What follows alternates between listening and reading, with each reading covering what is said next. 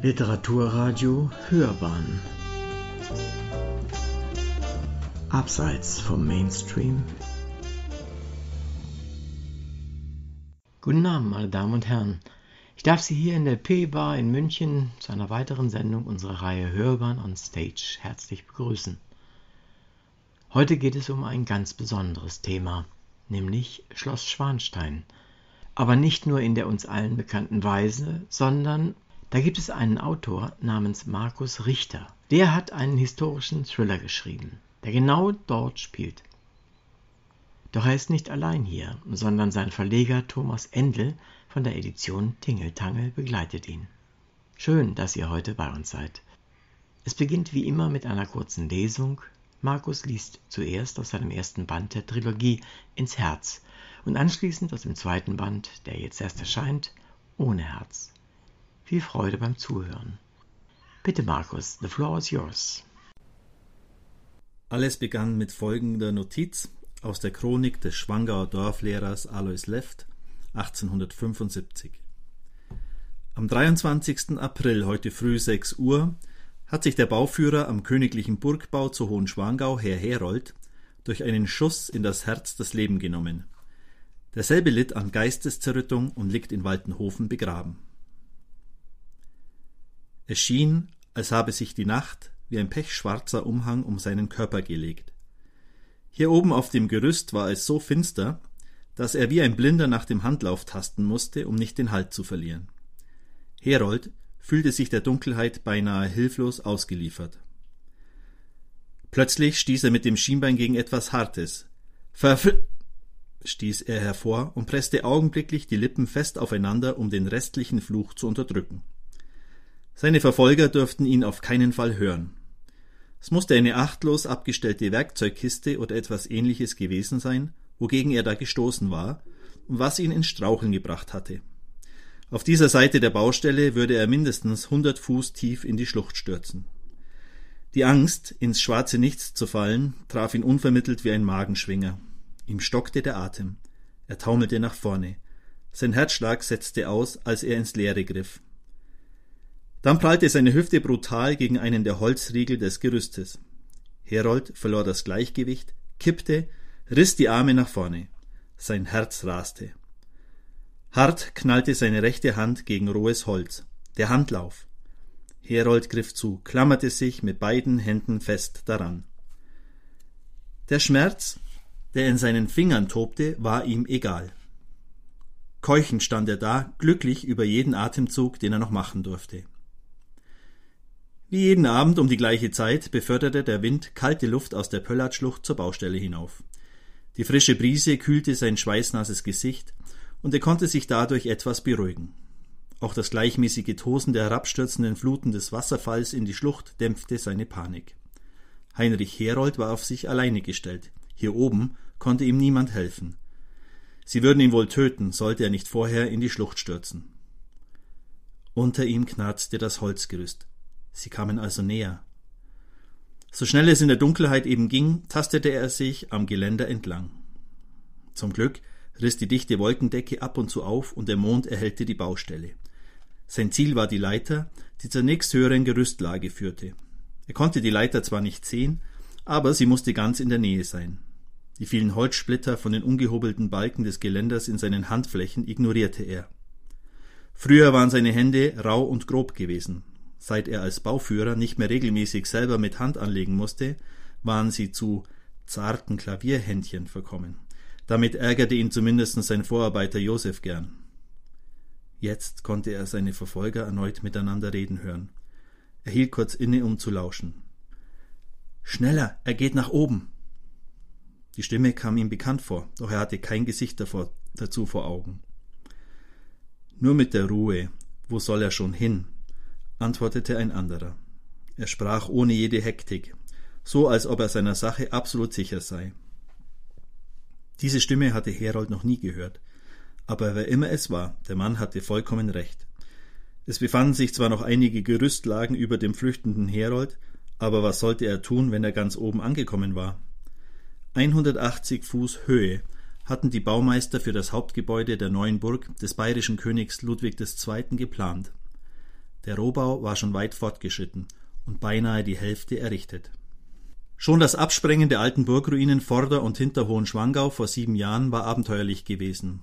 Jedes Mal, wenn nach dem Zünden der Sprengladungen mächtige Steinquader ins Tal rumpelten, hielt er den Atem an. Denn obwohl das Gelände weiträumig abgesperrt wurde, konnte man nie wissen, ob nicht trotzdem ein neugieriger Dorfbewohner irgendwo im Gefahrenbereich herumlungerte. Die Überreste der vormaligen Burgen der Ritter von Schwangau mussten weichen, als König Ludwig sich für eine neue Burg entschied. Zuvor hatte er noch mit dem Gedanken gespielt, anstelle einer der beiden Ruinen eine Art Raubritterburg errichten zu lassen. Nach seiner Reise zur Wartburg in der Nähe von Eisenach war das Projekt um ein Vielfaches gewachsen und der ganze Berg musste dafür bearbeitet werden. Aus zwei Hügeln, auf der sich je eine Ruine befand, schuf man mit Hilfe von Unmengen an Dynamit den geeigneten Baugrund. Da oben steht er! Herold zuckte zusammen. Sie waren also ganz nah. Höchstens zwei Ebenen unter sich konnte er den matten Schein einer Lampe sehen. Das Gefühl der Hoffnung erlosch und machte panischer Angst Platz.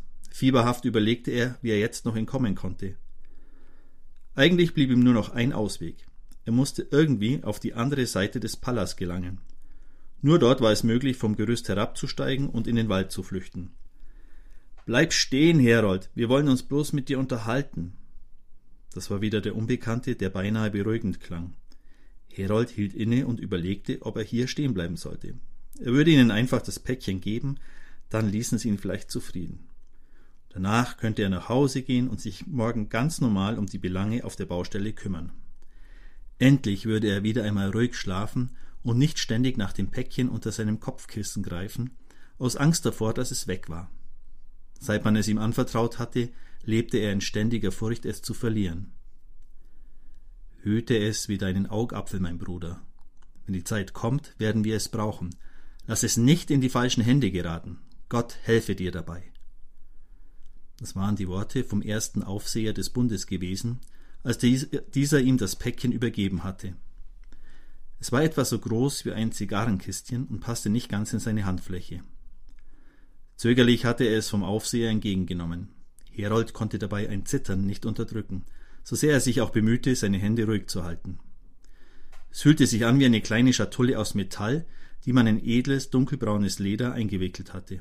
Zusammengehalten wurde es von einer dünnen Schnur, die wie ein Schnürsenkel in der Mitte des Päckchens zusammengeknotet war. Manchmal überlegte Herold, ob die Schatulle wohl aus Blei war, denn sie lag schwer in seiner Hand. Jetzt bist du fällig! Herold spürte den Luftzug im letzten Moment. Sein Gegner stand unmittelbar hinter ihm. Herold duckte sich blitzschnell, der Schlag verfehlte das Ziel, der Angreifer verlor das Gleichgewicht und taumelte nach vorne. Herold nutzte die Gelegenheit und hastete an der Mauer entlang. Bei jedem Schritt schwankte das Gerüst bedenklich hin und her. Zur Orientierung streifte er mit den Fingern an der Wand. Seine Fingerkuppen wurden von den rauen Ziegelsteinen regelrecht abgeschliffen. Mit der anderen Hand umklammerte er das Päckchen. Plötzlich verloren die Finger den Kontakt. Hier war die Mauer also zu Ende. Er bremste abrupt und fasste nach hinten, um sich an der Wand festzuhalten.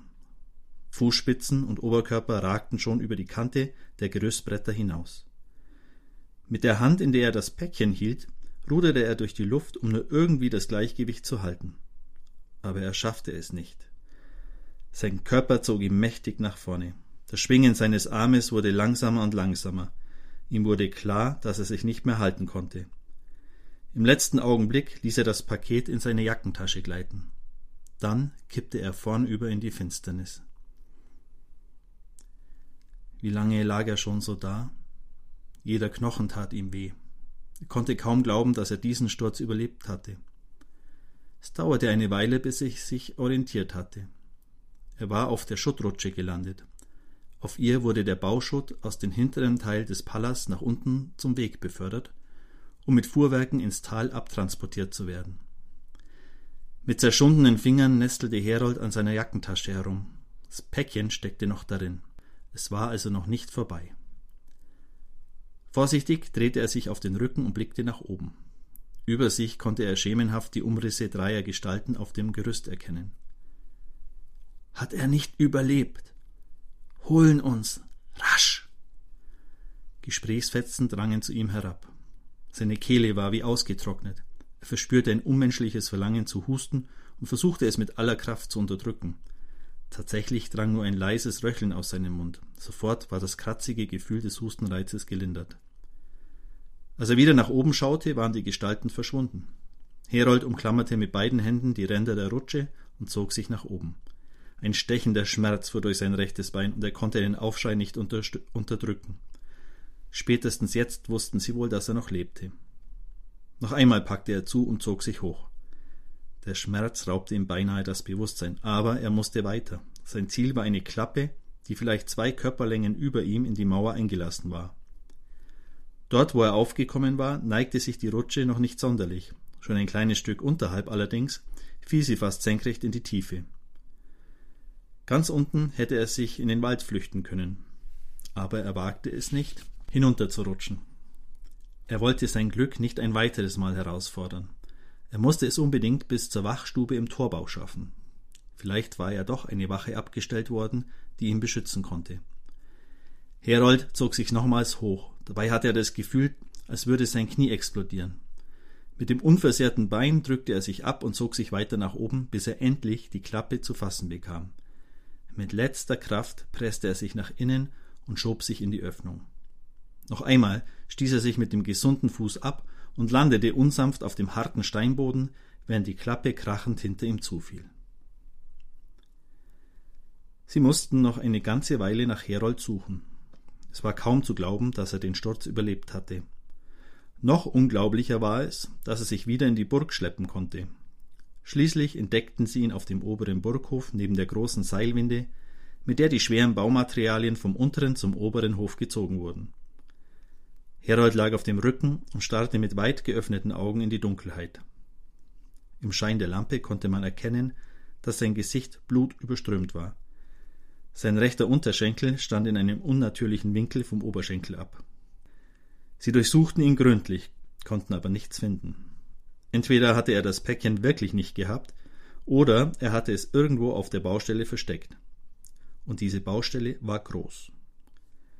Es schien fast so, als ob ein Lächeln über Herolds Gesicht huschte, während sie ihn schüttelten und fragten, wo das Päckchen sei.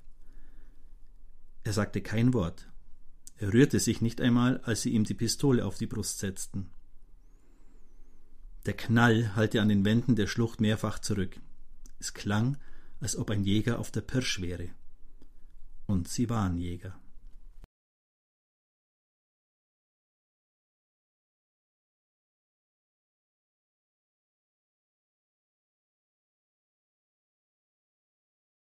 Die Fortsetzung von Ins Herz mit dem Titel Ohne Herz spielt zehn Jahre später, befinden uns also im Jahr 1885 und treffen auf den Kastellan der Schlösser Hohenschwangau und Neuschwanstein, Lorenz Baumgartner genannt Lenz. Der König wandelte bis weit nach Mitternacht durch den unfertigen Thronsaal. Alle anderen mussten währenddessen den dritten Stock des Palas verlassen. Nur Marstallfurier Hesselschwert und Kammerdiener Meyer dürften sich in der Nähe des Monarchen aufhalten. Lenz, die Maler und Professor Hauschild und die restlichen Bediensteten hatten sich in die Dienerschaftsräume im Erdgeschoss zurückgezogen. Deren Fenster, die sich zum Gang öffneten, waren verschlossen worden. Nur das Kerzenlicht drang durch sie hindurch. Hesselschwert hatte angeordnet, alle müssten sich ruhig verhalten, um den König nicht zu stören und bevor Ludwig II. den Gang entlang kam, um das Schloss wieder zu verlassen, wollte ihnen Hesselschwert ein Klopfzeichen geben, damit niemand seiner Majestät versehentlich über den Weg lief.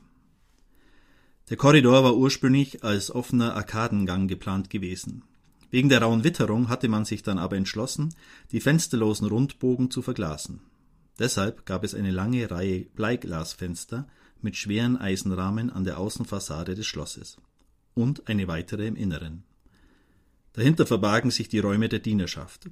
Neben Lagerräumen für Kleidung, im Trakt des Königs war dafür nämlich kein Platz, Wäsche- und Putzutensilien befand sich hier auch eine Silberkammer. Dort wurde Besteck und Geschirr in hohen, mit Glastüren versehenen Holzschränken aufbewahrt. In der Mitte der Silberkammer stand ein schwerer Tisch aus Eichenholz, den man beim Putzen und Polieren gut als Unterlage nutzen konnte. Mit solchen Tätigkeiten hatte Lenz schon so manche monotone Stunde verbracht. Allerdings wurde er dafür mit einem wunderschönen Blick ins Tal entschädigt. Wenn er eine Pause einlegen wollte, öffnete er einfach ein Fenster, lehnte sich hinaus und schaute auf das alte Schloss Hohenschwangau hinunter. Es prangte wie eine goldene Krone auf dem Kopf eines Drachen, der sich in Form bewaldeter Hügel zwischen dem grünlich schimmernden Alpsee und dem dunklen Schwansee hindurchschlängelte. Wie soll man konzentriert arbeiten, wenn einen seine Majestät ständig unterbrechen, jammerte Hauschild und riss Lenz aus seinen Gedanken. Er stand mit Paul und Friedrich in einem der hinteren Dienerzimmer. Ab und zu spähten sie durch die offene Verbindungstür in den vorderen Raum, wo die Maler darauf warteten, dass der König wieder ging. Der Professor legte sich ächzend auf das saubere Laken einer schmalen Dienerbettstatt. Sein grauer Kittel war mit frischen Farbspritzern übersät. Unablässig rieb sich Hauschild die rechte Schulter und grummelte in seinen grauen Bart hinein. Vor einigen Jahren war er vom Gerüst gefallen und hatte sich nicht nur eine schwere Gehirnerschütterung zugezogen, sondern sich auch noch das rechte Schulterblatt gebrochen. Trotzdem fühlte er sich dem König verpflichtet. Er empfand es als Ehre, den Thronsaal mit heiligen Darstellungen ausschmücken zu dürfen, zumal das Konzept dafür vom König persönlich stammte. Der König hatte den Thronsaal in Anlehnung an die berühmte Hagia Sophia in Istanbul und an die Allerheiligen Hofkirche der Münchner Residenz entwerfen lassen. Lenz kannte weder das eine noch das andere Bauwerk. Jedes Mal, wenn er den unfertigen Thronsaal betrat, packte ihn Ehrfurcht. Kaum zu glauben, dass der Erschaffer der monumentalen Wandgemälde des kirchenähnlichen Raumes jetzt hier im Dienerbett lag, das Laken mit Farbe besudelte und sich über seinen Auftraggeber beklagte. Die Halle erstreckte sich über zwei Etagen und mündete in eine himmelblaue Kuppel, die am Ansatz mit Sternen geschmückt war und in der Mitte mit einem goldenen, sonnenähnlichen Strahlenkranz. In dessen Zentrum klaffte ein faustdickes Loch. Irgendwann sollte an dieser Stelle ein Kronleuchter aufgehängt werden, hatte ihm Friedrich Vogelsang erklärt. Während ihm Karl Hesselschwert und Kammerdiener Lorenz Meyer reserviert und hochnäsig vorkamen, hatte Lenz ein geradezu freundschaftliches Verhältnis zu Friedrich Vogelsang und Paul Lieb. Die beiden waren nie um einen flotten Spruch verlegen. Es gefiel Lenz, denn auf diese Weise hellten sie die angespannte Atmosphäre um den König ein wenig auf. Der Hausschild ist nur sauer, weil er schon länger kein Geld mehr bekommen hat, flüsterte Paul und streckte Lenz eine silberne Schnupftabakdose entgegen. Lenz schüttelte den Kopf. Danke, mir reicht's noch vom letzten Mal. Du verträgst halt nix, Baumgartner, grinste Friedrich. Er schnappte sich die Dose. Bist eh so ein Hänfling, ein wandelndes Knochengerippe. Ich glaub, der Hausschild wäre am liebsten sofort abgereist, als der Telefonapparat geschellt hat, sagte Lenz. Und nicht erst wie geplant morgen früh. Beim Läuten war dem Hausschild klar, dass der König kommt und ihn durch seine Anwesenheit wieder stundenlang von der Arbeit abhält. Meine Herren, Sie hatten gar nicht gehört, dass Hausschild von vorn in ihr Zimmer gekommen war. Pauls Gesicht lief knallrot an. Er brachte kein Wort mehr heraus. Obwohl Hausschild eine gedrungene Statur und extrem kurze Gliedmaßen hatte, war er doch eine Respektsperson. Wir werden nicht erst morgen, sondern sofort nach seiner Majestät die Burg verlassen. Jawohl, Herr Professor, antwortete Friedrich, da Paul seine Fassung noch nicht wiedergefunden hatte. Im selben Augenblick klopfte es vorne gegen eine der milchigen Fensterscheiben. Das Zeichen. Der König würde jeden Moment an den Dienerzimmern vorbei zum Burghof gehen, oder besser marschieren. Denn wann immer Lenz ihn beobachten konnte, erinnerte ihn der Stechschritt seiner Majestät an eine übertriebene Ausführung des Exerzierens. Der König, sowieso schon von großer Statur, schleuderte seine ellenlangen Beine regelrecht nach vorne und erlangte dadurch eine Geschwindigkeit, mit der niemand Schritt halten konnte. Das heißt, dass du die Bude dicht machen kannst, Baumgartner, sagte Paul und zwinkerte ihm zu. Keiner mehr da, die nächste Zeit. Wir fahren nach Linderhof und dann zum Schachen. Die andere Wachmannschaft ist bei der Königin Mutter. Die Aufsicht über die Baustelle hat man wohl den Gendarmen übertragen, habe ich gehört. Tatsächlich befanden sich nur noch die Maler auf der Baustelle. Trotz der günstigen Witterung, die für Außenarbeiten geradezu ideal gewesen wäre, stand der Bau also still. Friedrich berichtete, der König habe ein zur Schuldentilgung aufgenommenes Darlehen schon wieder aufgebraucht. Jetzt suchte er nach neuen Geldgebern. Lenz konnte nicht verstehen, dass sich ein König Geld leihen musste. Das ist in unserer Verfassung so geregelt, Baumgartner, wusste Paul. Der König bekommt jedes Jahr einen festgelegten Betrag zum Unterhalt der Familie und des Hofstaates. Was übrig bleibt, kann er nach seinem Ermessen in Geschenke, Schlösser, Theater oder Opernaufführungen stecken. Wenn er mehr brauchen sollte, müsste er sich an den Landtag wenden. Aber das macht er sicher nicht, dazu ist er viel zu stolz. Lieber schickt er Hesselschwert oder seinen Hofsekretär in die Welt hinaus, auf der Suche nach neuen Geldquellen, ergänzte Friedrich. Lenz hatte gedacht, der König verfüge über endlos viel Geld. Wie sonst konnte er sich einen dermaßen ausgefallenen Lebensstil leisten? Wenn seine Majestät die Pläne nicht wieder umwirft, bleibt er eine Woche am Schachen, fuhr Paul fort und verstummte augenblicklich, als er die dunklen Umrisse des Königs an den Fenstern sah. Schon wieder zu spät. Wir hätten vor ihm draußen sein sollen, verdammt. Schließ hinter uns alles ordentlich ab, Baumgartner, zischte Friedrich. Lenz schlüpfte rasch in seinen blauen Livrehrock, den er über eine Stuhllehne geworfen hatte, und knöpfte ihn im Hinauslaufen zu. Wegen des Zylinders, den er auf dem Kopf trug, musste er sich unter der Tür hindurchducken, damit er nicht hängen blieb. Es dauerte allerdings noch mehrere Stunden, bis auch die Maler die neue Burg verließen, um nach Hause zu gehen. Anfangs wartete Lenz in der Vorhalle beim Thronsaal. Dann schlenderte er durch die Wohnräume des Königs und sperrte nacheinander alle Türen zu. Die hohen Räume verschluckten das Licht seiner kleinen Laterne. Es reichte nicht einmal zu den Zimmerdecken hinauf und erhellte gerade so die Wandgemälde. Nach dem Vorbild seines Vaters, König Max II., der die Räume des alten Schlosses Hohenschwangau von seinen Malern mit über 90 Szenen ausschmücken hatte lassen, hatte Ludwig II. auch für die neue Burg Wandgemälde mit Heldensagen in Auftrag gegeben. Die Geschichte vom Schwanenritter Lohengrin, die das Wohnzimmer der neuen Burg belebte, kannte Lenz schon aus dem alten Schloss. Ein Knall riss Lenz aus seinen Phantasien. Beinahe hätte er die Laterne fallen lassen. Er lauschte bewegungslos in die Nacht, hörte nur seinen eigenen Herzschlag. Nichts rührte sich. Eilig schloss er die beiden Flügel der Schlafzimmertür, sperrte sie zu und schlich zum Thronsaal. In den Wohnräumen war es wegen der zugezogenen Seidenvorhänge stockfinster gewesen. Durch die großen Rundbogenfenster des Thronsaals konnte man aber schon die beginnende Morgendämmerung erkennen. Im Saal war keine Menschenseele. Die Schritte, die Lenz auf dem marmornen Mosaikfußboden machte, hallten in der Kuppel wieder. Wahrscheinlich hatten die Maler die große Eingangstür zum Burghof hinter sich zufallen lassen. Das würde den Knall erklären. Durch den Korridor und den Treppenturm wurde der Schall wie durch ein Hörrohr weitergeleitet. Deshalb durfte man unten auch nicht zu laut reden. Unter Umständen verstand man nämlich noch drei Etagen höher jedes Wort. Er atmete auf. Seit der Bauführer Herold auf der Baustelle erschossen worden war, zuckte Lenz zusammen, wenn eine Tür knallte. Und wenn sich die Räume nach einem warmen Sommertag abkühlten, knarzte und knackte in der Nacht das Holz, das sich wieder ausdehnte. Manchmal hörte sich das an, als ob jemand eine Tür zuschlug. Daran konnte sich Lenz einfach nicht gewöhnen. Er bekam jedes Mal, er bekam es jedes Mal wieder mit der Angst zu tun. Er sperrte die Vorhalle zu und eilte die Treppe hinunter. Er war in der neuen Burg nicht gern allein und erleichtert bald wieder in das wesentlich gemütlichere alte Schloss zurückzukehren. Denn mit ihrer grellweißen Fassade und den kahlen Mauern wirkte die neue Burg wie ein Geisterschloss aus einem Mittelalterroman. Der zweifelhafte Charme rührte möglicherweise auch daher, dass der Bau zwar ursprünglich dazu gedacht war, Gäste zu beherbergen, sich jedoch die Lebensumstände des Königs dramatisch geändert hatten. Er entschied sich für ein Leben in Abgeschiedenheit und Einsamkeit. Ludwig II. wollte die Burg ganz allein bewohnen. Noch nie hatte im Sängersaal eine Aufführung mit Publikum stattgefunden.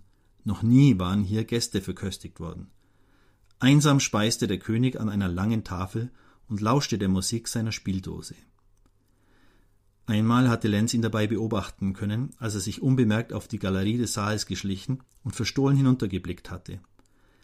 Zwischen den vier großen Lüstern, an denen hunderte Kerzen flackerten, erkannte er die dunkle Gestalt des Königs, der Mutterseelen allein auf dem kleinen Podium saß. Nach dem Dessert hatte er sich erhoben, die Spieldose wieder aufgezogen und war auf dem Balkon ins Freie hinausgetreten, um seinen Blick über den oberen Burghof und den Torbau schweifen zu lassen. Mit einem merkwürdigen Gefühl in der Magengegend war Lenz damals auf leisen Sohlen über das Knarzen der Dienertreppenhaus nach unten geschlichen. Er dachte noch lange über die traurige, fast schon gespenstische Szene im Sängersaal nach. Es war jetzt etwa fünf Uhr früh und Lenz freute sich auf eine Mütze Schlaf in seiner Wohnung im Kavalierbau im alten Schloss. Lenz bog in den Korridor zum Burghof ein. Er war schon fast am ersten Fenster der Dienerzimmer vorbei. Plötzlich blieb er stehen. Irgendetwas schien nicht zu stimmen. Ich schau noch zu den hinteren Kammern, murmelte er vor sich hin. Er glaubte zwar, alle Fenster zugemacht zu haben und war sich auch keiner sonstigen Nachlässigkeit bewusst. Trotzdem machte er kehrt und steuerte zielstrebig in den hinteren Teil des Erdgeschosses. Schon von weitem sah er, dass die Tür der Silberkammer einen Spalt offen stand. Gut, dass ich noch nachgesehen habe, dachte er sich. Bei den vielen Türen und Fenstern konnte man schon mal was übersehen. Er öffnete die Tür zur Gänze und betrat die Silberkammer. Besteck und Geschirr waren ordentlich in den Schränken verstaut. Alles in Ordnung. Er wollte schon wieder hinausgehen, warf aber doch noch einen Blick unter den großen Eichentisch, der mitten im Raum stand. Er bückte sich, leuchtete mit der Laterne in das Dunkel zwischen Tischplatte und Fußboden und dachte, seine Fantasie spiele ihm einen Streich. Ohne den Blick abzuwenden, legte er seinen Schlüsselbund auf die Tischplatte, bückte sich noch tiefer und hielt die Lampe so weit hinein wie möglich. Staubmäuse hätte er erwartet, einen fallen gelassenen Löffel oder einen vergessenen Lumpen. Stattdessen blickte er in das Gesicht eines kleinen Buben, der wie ein verängstigtes Tier vor dem Licht zurückwich, am ganzen Leib zitterte und sich mit tränennassen Augen unter den Tisch zusammenkauerte.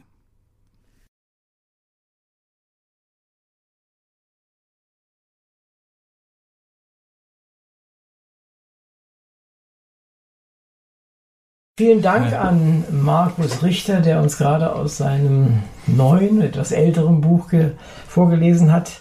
Das erste war ins Herz und das zweite war ohne Herz und es geht um Neuschwanstein und dieses tolle Schloss, was ja eigentlich die ganze Welt kennt. Ja. Da hast du, Markus, äh, die Gelegenheit genutzt, weil du dich gut auskennst, einen Thriller darüber zu schreiben. Richtig. Also nochmal herzlichen Dank fürs Lesen. Ja, gerne. Jetzt muss man natürlich äh, dem Leser oder dem Hörer überlassen, den Rest zu lesen. Du hast genau. uns ja nur so kleine Appetizer das gegeben. Kleine Appetithäppchen quasi und wer wissen will, wie die Geschichten weiter und vor allem ausgehen, genau. der muss das Buch lesen. Genau, und äh, man Wunder über Wunder, man kann es kaufen. Ja, überall im Buchhandel. Insofern ist das toll. Gut sortierten.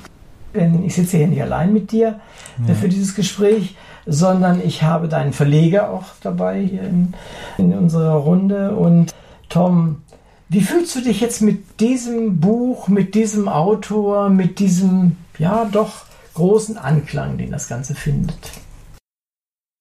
Ich habe mich mit dem Autor schon sehr gut und wohl gefühlt, bevor klar war, dass da ein großer Anklang rauskommt. Wobei die Chancen standen natürlich gut. Ich meine, das ist in der Tat, wie ihr schon gesagt habt, ein ein, ein Ort, wo wahnsinnig viele Leute aus aller Welt hingehen. Ein, ein Schloss, was fast so ikonenhaft ja eigentlich äh, auch, auch, auch gesehen wird schon. Und dazu dann dieser Märchenkönig, im Englischen ja immer der Mad King, ja, ja. Äh, was ja auch schon was aussagt. Äh, einfach, also das sind gute Voraussetzungen natürlich für, für einen Erfolg, sagen wir mal. Ähm, wobei ich den Markus kennengelernt habe äh, über seine Frau, weil, weil ich habe auch äh, sonst im Umfeld immer wieder mit wittelsbachischen Themen zu tun äh, und mit dem Museum der Bayerischen Könige. Und in diesem Umfeld äh, hat sie dann gesagt, ha, ich hab ja da, also du hast doch einen Verlag und ich habe einen Mann und dieser Mann, der hat ein Buch. Äh, gedacht, aha, interessant, okay. Und dann hat sich eben rausgestellt, äh, ein Neuschwanstein-Thriller das ist ja schon mal was, was aufhorchen lässt. Und dann auch noch ein historischer Roman. Und äh, ich habe eben sehr, sehr viel auch mit äh, sonst mit bayerischer Geschichte zu tun. Und äh, habe gesagt, super. Und dann irgendwann hat äh, die Vanessa Richter ihren Mann mal bei uns vorbeigebracht und dann haben wir nach einem noch relativ kurzer Zeit gemerkt, aha, wir können auch ganz gut miteinander. Und dann habe ich eben das Manuskript auch gekriegt und äh, das muss ja dann trotzdem auch gut sein. Ich meine, das kann ein tolles Thema sein, wie es will, wenn das Manuskript nicht gut ist. Äh, aber in dem Fall habe ich, ich habe es durchgelesen sehr schnell und habe mir gedacht, boah, Wahnsinn, was für eine Geschichte mit was für einem unglaublichen Tempo. Man muss dazu sagen, dieses erste Buch ins Herz, es spielt praktisch in einer Nacht. Und ich meine, es sind 370 Seiten. Also da ist was los in dieser Nacht. Ne? Und in meiner Lesenacht oder in den Lesenächten, wo ich das Manuskript gelesen habe, äh, war ich auch erstmal schon gleich sehr, sehr begeistert. Und klar, und dann beginnt natürlich dann die Kernarbeit, dass man sagt, so, okay, also was kann man noch verändern, was kann man noch verbessern. Und bis sowas dann ein Buch ist, es dauert halt ein bisschen. Aber, aber es war von vornherein einfach sehr, sehr positiv. Du hast vorhin schon gesagt, oder ich weiß gar nicht, einer von uns hat es erwähnt, dass das ein ikonenhafter Begriff ist, das Schloss von Neuschwanstein. Ja, Dabei fällt mir ein, wäre es nicht auch wirklich sehr schlau, das auch äh, für die Shops sozusagen sofort ins Chinesische, ins Japanische, ins Englische zumindest und sonst welche Sprachen übersetzen zu lassen? Ja, ähm, das ist aber mit den Shops gar nicht so einfach. Es gibt ja eigentlich den, den eigentlich sinnvollsten Shop äh, in Neuschwanstein selber. Da haben wir ein bisschen das Problem, also ich kenne die auch, das sind sehr nette Menschen, die diesen Shop äh, betreiben. Das sind nämlich die, die sämtliche Shops in sämtlichen Schlössern der Bayerischen Schlösserverwaltung äh, betreiben. Da ist aber das Problem, dass die keine Belletristik reinstellen in ihre Shops. Und das ist natürlich wirklich dann blöd, weil, also da hätten wir ja genau die Leute und ich bin mir sicher, ich meine, ich weiß jetzt nicht, wie der landläufige Chinese so gestrickt ist, aber ich nehme auch an, ein Chinese, der findet spannende äh, Geschichten toll oder der Japaner bestimmt, garantiert, äh, dann wäre es natürlich genau richtig, aber da ist das Problem, dass man da mit einem Roman nicht reinkommt. Und dann alle anderen Shops werden dann natürlich schon schwieriger, weil dann musst du natürlich gucken, okay, man könnte es machen mit Amazon und so weiter, aber klar, dann muss man natürlich schauen, das äh, kostet natürlich dann auch erstmal was, das übersetzen zu lassen. Natürlich. Wenn ich dann natürlich nicht genau weiß, wie geht das aus und so, aber äh, eigentlich der bessere Weg ist letzten Endes, das über Lizenzen zu machen. Denke und da äh, habe ich netterweise einen ähm, Agenten, der ist ein Literaturagent und der vertritt auch unter anderem äh, meinen Verlag. Äh, wenn der also unterwegs ist auf Buchmessen, dann äh, spricht er eben auch ausländische Verlage an und der ist jetzt, glaube ich, auch gerade dabei, sich da nochmal besser gerade im asiatischen Raum aufzustellen. Und ich glaube, der hat das auch schon mal äh, nach Amerika rüber gespielt. Mhm. Aber die Antworten, da haben wir es im Übrigen gemacht tatsächlich. Da haben wir äh, eine, eine Synopsis, äh, also eine kleine ja. Zusammenfassung und das erste Kapitel, glaube ich, äh, übersetzen lassen. Das haben wir gemacht, äh, damit er da äh, eine englische Fassung in der Hand hat, die er weitergeben kann. Mhm. Und da sind wir, denke ich, auf dem Weg, wie mit so verschiedenen Themen, wo man noch ganz, ganz viel machen kann mit dem ersten und dem zweiten und wie auch immer weiteren Büchern. Also ich finde das sehr spannend und ich meine, die Frankfurter Buchmesse ist vor der Tür vielleicht äh, ergibt sich da ja schon was. Da wird er hingescheucht, der ja, gute Mann, und da hoffe ich dann, dass da vielleicht dann äh, im nächsten Anlauf was geht. Und dann kommt er mit super Nachrichten zurück. Ich drücke euch jedenfalls die Daumen, dass das, ja. dass das so sein wird. Es ist ja nicht von ungefähr, dass du diesen Thriller geschrieben hast. Ja. Äh, es ist ja, hat ja mit dir zu tun. Ähm, du warst dort Kastellan mhm. und kennst das Schloss in- und auswendig, wie ich verstanden habe. Und ja. Äh, ja, vielleicht kannst du kurz den Zuhörern sagen, wie bist du darauf gekommen, wie bist du dazu gekommen, mhm. Kastellan mal eben dort in, der, mhm. in dem Schloss zu werden mhm. und, und wie hat sich das alles so entwickelt? Hört sich natürlich toll an, Kastellan. Das ist ein super, super Begriff, der sich bei vielen auch einprägt. Heißt der quasi nichts anderes wie Verwalter oder ganz früher Burghauptmann, Burgvogt. Bis es soweit war, allerdings ähm, habe ich ein bisschen einen Weg durchlaufen. Also ich war insgesamt über also knapp 20 Jahre oben in Schloss Neuschwanstein. Ganz am Anfang meiner Laufbahn in Anführungszeichen als Aushilfsschlossführer während dem Studium, während dem Abi und ähm, habe das halt einfach nebenzu gemacht, um Geld zu verdienen. Und dann habe ich studiert, Hauptschullehramt damals und irgendwann aber festgestellt, das ist nicht so das Wahre für mich, habe das Studium dann unterbrochen und äh, da war zufällig oben im Schloss eine Stelle frei als Schlossführer, hauptberuflich. Ja, und dann dachte ich mal, bevor ich nichts mache und rumgammel, mache ich halt das. Und irgendwie knapp 20 Jahre später war ich immer noch oben im Schloss und dann irgendwann eben in so einer führenden Funktion, also quasi ähm, als Leiter des täglichen Betriebes, Kastellan, äh, die organisatorischen Dinge eben und, und so diese Liegenschaftsverwaltung, also das, das habe ich dann so bis zum Schluss gemacht, also ja, zwischendrin habe ich dann auch mal noch fünf Jahre im Schloss gewohnt, was auch noch eine ganz außergewöhnliche Erfahrung natürlich war. Und diese Dinge fließen natürlich dann in dieses Buch auch und auch in das Neue natürlich in beide Bücher ein. Also das ist vielleicht so ein bisschen das Besondere dran. Einmal diese persönlichen Erfahrungen, ja, das, das wirklich, wie du vorhin gesagt hast, also kennt jeden Winkel so ungefähr. Das ist tatsächlich der Fall, weil ich wirklich jeden Winkel da oben durchforstet habe. Aus reiner Neugier dann natürlich auch irgendwann. Und dann eben äh, dazu noch äh, diesen, diesen historischen Background, den man halt auch irgendwann mal bekommt die ich mir auch angeeignet habe, weil es halt irgendwie dann zu irgendeinem Zeitpunkt nicht bloß noch ein Job war für mich, sondern ich habe mich sehr mit dem Gebäude und auch mit der Geschichte dazu identifiziert. Mhm.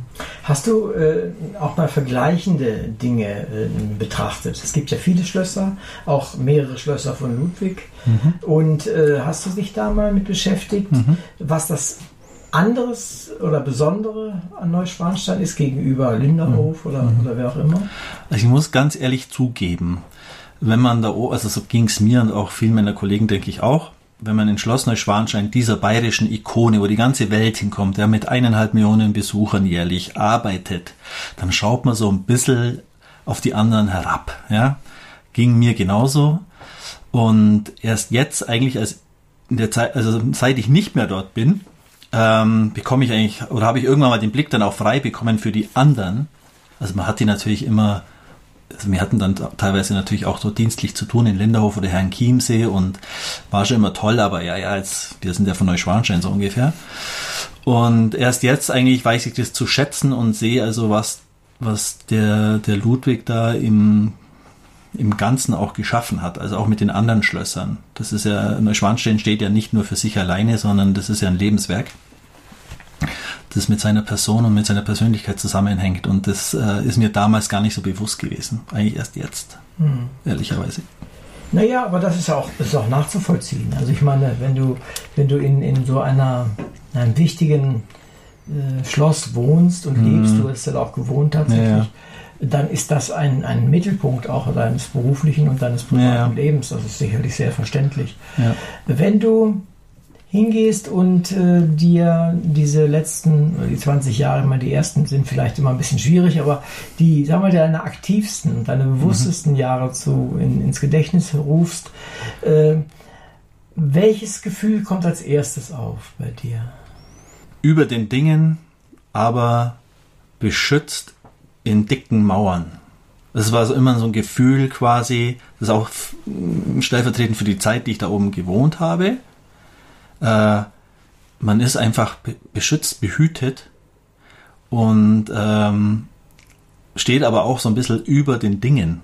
Also gerade diese Zeit, diese fünf Jahre, die ich oben gelebt oder gewohnt habe, habe ich so ein bisschen die, die Haftung, sage ich mal, zum normalen Leben so ein bisschen verloren also man verliert dann auch mit der Zeit so die Kontakte zur Außenwelt, ganz ehrlich, weil äh, untertags kommt keiner zu Besuch, weil außer die 9000 oder 10.000 Touristen, die, äh, die vor der Haustür quasi stehen, ja, da, das tut sich ein, jemand einmal an, äh, untertags darauf und zu Besuch kommen dann nie wieder. Und abends dann, wenn quasi das Schlosstor äh, schließt und die Leute weg sind, dann ist es eh da so einsam, als wenn man sich auf einer Berghütte befinden würde. Und das ist so das Gefühl, das ich eigentlich so mitgenommen habe. Also das ist das dominierendste Gefühl eigentlich. Konnte man dich da überhaupt besuchen? Ja, ja, klar. Ja, also es gab auch eine Türklingel äh, unten am Torbau. Also die Wohnung selber war ein bisschen weiter oberhalb in der Kemenate, in so einem Seitengebäude. Und man musste dann tatsächlich über die Schlosshöfe runtergehen und denjenigen am Eingangstor am Portal abholen. Und es war aber dann so, da oft ähm, Touristen auch nachts geklingelt haben, also keine Ahnung, vier Uhr nachts, ja bitte rein, ich will rein, äh, hat man die Türklingel dann irgendwann mal abgestellt. War die, mit Jetlag wahrscheinlich. ja, ja, genau. Also da, Das waren diese Chinesen, die verschwunden sind. Genau, irgendwann. wahrscheinlich. Die klingeln immer heute noch. die Gens, oder wie sie heißen. Die würden heute noch klingeln. Ja, es nervt dann halt irgendwann und dann haben wir also die Türklingel abgestellt und dann war es dann so, also man war richtig. Und dann auch so, ja, man arbeitet und lebt im gleichen äh, Gebäude. Wenn man dann, also als wir frei hatten, war es dann immer so, äh, pf, bloß nicht, nichts wie weg im Prinzip, weil du wusstest, wenn du äh, den Zeitpunkt verpasst hast, in der Früh ab 9 Uhr dann die Straße voll, man wollte dann auch irgendwie nicht mehr runterfahren ins, ins Dorf und man, dann blieb man halt einfach den ganzen Tag da oben in seiner Wohnung sitzen. Und das war so ein Zustand, der war irgendwie, also für mich dann irgendwo seltsam. Also ich bin eigentlich eher ein Mensch, der soziale Kontakte schätzt und das hat sich da mit der Zeit dann reguliert, sag ich mal. Also quasi aus der Welt gefallen. Ja, so ein bisschen aus der Welt gefallen. Das war ja auch das, was Ludwig ja äh, im Endeffekt dann wollte. Also er hat es anfangs wahrscheinlich nicht so geplant als junger König, als er mit Neuschwanstein begonnen hatte, war seine Lebensplanung vielleicht noch eine andere. Aber es hat sich mit der Zeit dann ja äh, ins Gegenteil gewandelt. Also vom quasi drum, wie ich ja vorgelesen habe, im Sängersaal hat nie was stattgefunden, keine Aufführung, war aber durchaus so gedacht. Er hatte auch Gästezimmer geplant, die dann nie ausgebaut worden sind, weil das nicht mehr wichtig war für ihn dann. Ich stelle es mir etwas schwierig vor, in so einem Schloss zu wohnen. Ich habe so viele besichtigt und eines war eigentlich immer und überall, es war kalt, äh, weil es schwer warm zu machen sei. Ja, ja. Große Räume sind immer Ja, schwer zu heizen. Es hat immer gezogen, weil die Kamine brauchen Zugluft. Also hat man die, die Fenster auch nicht so furchtbar dicht gemacht. Wenn ich mich recht erinnere, hat da Fontane schon lang und breit drüber geschrieben. Äh, ist das äh, dort äh, in, in Neuschwanstein auch so oder ist das jetzt im Zuge der Modernisierung? Hat sich das verändert? Also die Räume der Kemenate hat man erst so in den 60er Jahren, 70er Jahren eigentlich überhaupt äh, äh, erschaffen. Die Kemenate ist ja zu Ludwigs äh, Lebzeiten gar nicht entstanden, sondern erst nach seinem Tod. Und eigentlich erst nach dem Zweiten Weltkrieg hat man dann innen drin einen Ausbau äh, getätigt. Und insofern war das einigermaßen modern, sage ich jetzt mal. Ja, und also von Zugerscheinungen nichts, aber hohe Räume, schwer warm zu kriegen, äh, tatsächlich. Und ähm, ich muss mal überlegen, also so, mh, pff, ja, es gab keinen kein Ofen oder so, es gab halt eine normale äh, Heizung, es war schon relativ modern. Relativ wohnlich. Und wie gesagt, durch diese dicken Mauern, also Neuschwanstein ist ja ein Ziegelbau mit Verblendung vorne dort noch, so Kalksteinplatten vorgeblendet, das ist massiv, also das kühlt also da gar nicht so wirklich aus in diesen relativ kleinen Räumen. Bei den großen Sälen was anderes. Ja, ich frage deshalb so nach, weil du Ja. musst ja eine Umgebung äh, schaffen für deinen Thriller. Mhm. Und äh, die Räumlichkeiten sind da, der, die Idee ist da, Ja. äh, für sowohl den Plot vielleicht als auch für, natürlich für das Schloss. Ja. Äh, Wie bist du vorgegangen? Wie, wie hast du das gemacht? Es gab ja auch diese Idee oder diesen, diesen tatsächlichen Toten. Ja. Wie, wie hast du das gemacht? Wie hast du das zusammengebaut? Also dieser, diese, diese Notiz aus der Dorfchronik über den Bauführer Heinrich Herold ist mir während meiner Zeit auf Neuschwanstein schon immer wieder durch den Kopf gegangen. Also es war einfach so eine kurze Notiz in der Chronik. Es gab weitere Todesfälle, Unglücksfälle, die sehr ausführlich beschrieben waren. Äh, Das nicht. Äh, Und darum ist mir das immer im Kopf umgegangen. Und dann habe ich mir irgendwann mal vorgestellt, okay, der erste Bauführer hat Neuschwanstein eigentlich immer als Baustelle erlebt, wie Ludwig selber ja auch während ich oben gelebt habe und auch gearbeitet habe, diese 20 Jahre war eigentlich auch immer irgendwo äh, Baustelle, weil es wurde immer renoviert, saniert, es wurde mal die Außenfassade, es gab also äh, saniert, es gab also eigentlich immer auch irgendwo ein Gerüst. Und gerade da in der Zeit, als ich oben gelebt habe, war also der Innenhof komplett eingerüstet und auch äh, an der Kemenate teilweise. Und ich konnte mich also dann in dieses Baustellen, Neuschwanstein Baustellen-Feeling eigentlich von dem her ganz gut äh, reinversetzen.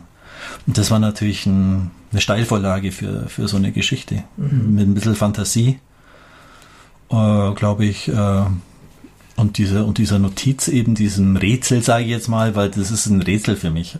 Also wenn da steht, er hat sich durch einen Schuss ins Herz das Leben genommen, er litt wahrscheinlich so ein, Ge ein Geisteszerrüttung, also da stimmt irgendwas nicht. Hm, verstehe.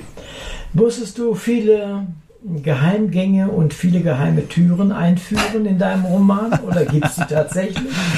Äh, es gibt Türen, die versteckt sind, sage ich jetzt mal, im Schloss, die man nur findet, wenn man sie kennt. Es gibt jetzt keine wirklichen Geheimgänge.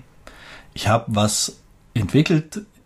Dazu muss man aber, es gibt einen geheimen Raum im Roman. Soll man lesen, wenn man es liest, dann weiß man wo. äh, der aber eine, also die Location an sich gibt, aber diesen geheimen Raum nicht. Den habe ich erfunden. Es gibt halt so Sagen, ja, dass der Ludwig dann noch einen Geheimgang äh, erschaffen wollte von Neuschwanstein runter in das alte Schloss Hohenschwangau, was nicht stimmt.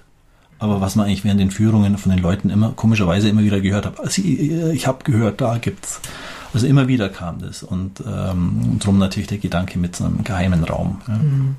Bei Führungen ist ein schönes Stichwort. Du hast, glaube ich, auch selbst Führungen gemacht mhm. Und hast auch durchaus sehr bekannte Leute geführt. Ja, also ich denke so, der prominenteste dürfte äh, Bill Clinton gewesen sein, damals in seiner Funktion als Ex-Präsident. Äh, hat er Neuschwanstein besichtigt und ähm, das war natürlich schon relativ aufregend, weil auch die Ex-Präsidenten noch umfassenden Schutz genießen. Also man hat dann alles wirklich abgesperrt, abgeriegelt und dann ist da der Secret Service durch mit den Bombenspürhunden und so und äh, Bill Clinton an sich dann auch eigentlich äh, Persönlichkeit, die einem irgendwie in Erinnerung bleibt. Also der war total äh, natürlich, fast schon kumpelhaft und ähm, hat also erstaunlicherweise sehr gut Bescheid gewusst. Also über Ludwig, über die Geschichte, über die Räume. Also eigentlich hat er die Führung zuerst mal gemacht. Also der hat mich quasi an der Hand genommen und come on boy und äh, lass uns loslegen und hinter uns irgendwie der damalige Finanzminister, der eigentlich da so das machen wollte, der hat gar keine Chance gehabt, hinterher zu kommen. Bis die uns dann eingeholt haben, waren wir schon im Thronsaal. Schlecht. Also es war ganz, war eigentlich ganz witzig, ja. Mhm. ja. Und ich glaube irgendwie eine Königin? Ja, dann Königin Sirikit von Thailand. Das war eigentlich auch relativ aufregend. Also schon mal die, die das erste Briefing quasi vom äh, ja, Lakai wahrscheinlich, persönlichen Lakai von ihr. Also in gebückter Haltung nähern, ja nicht anschauen. Erst wenn äh, die Königin sie anspricht, dann dürfen sie sie anschauen.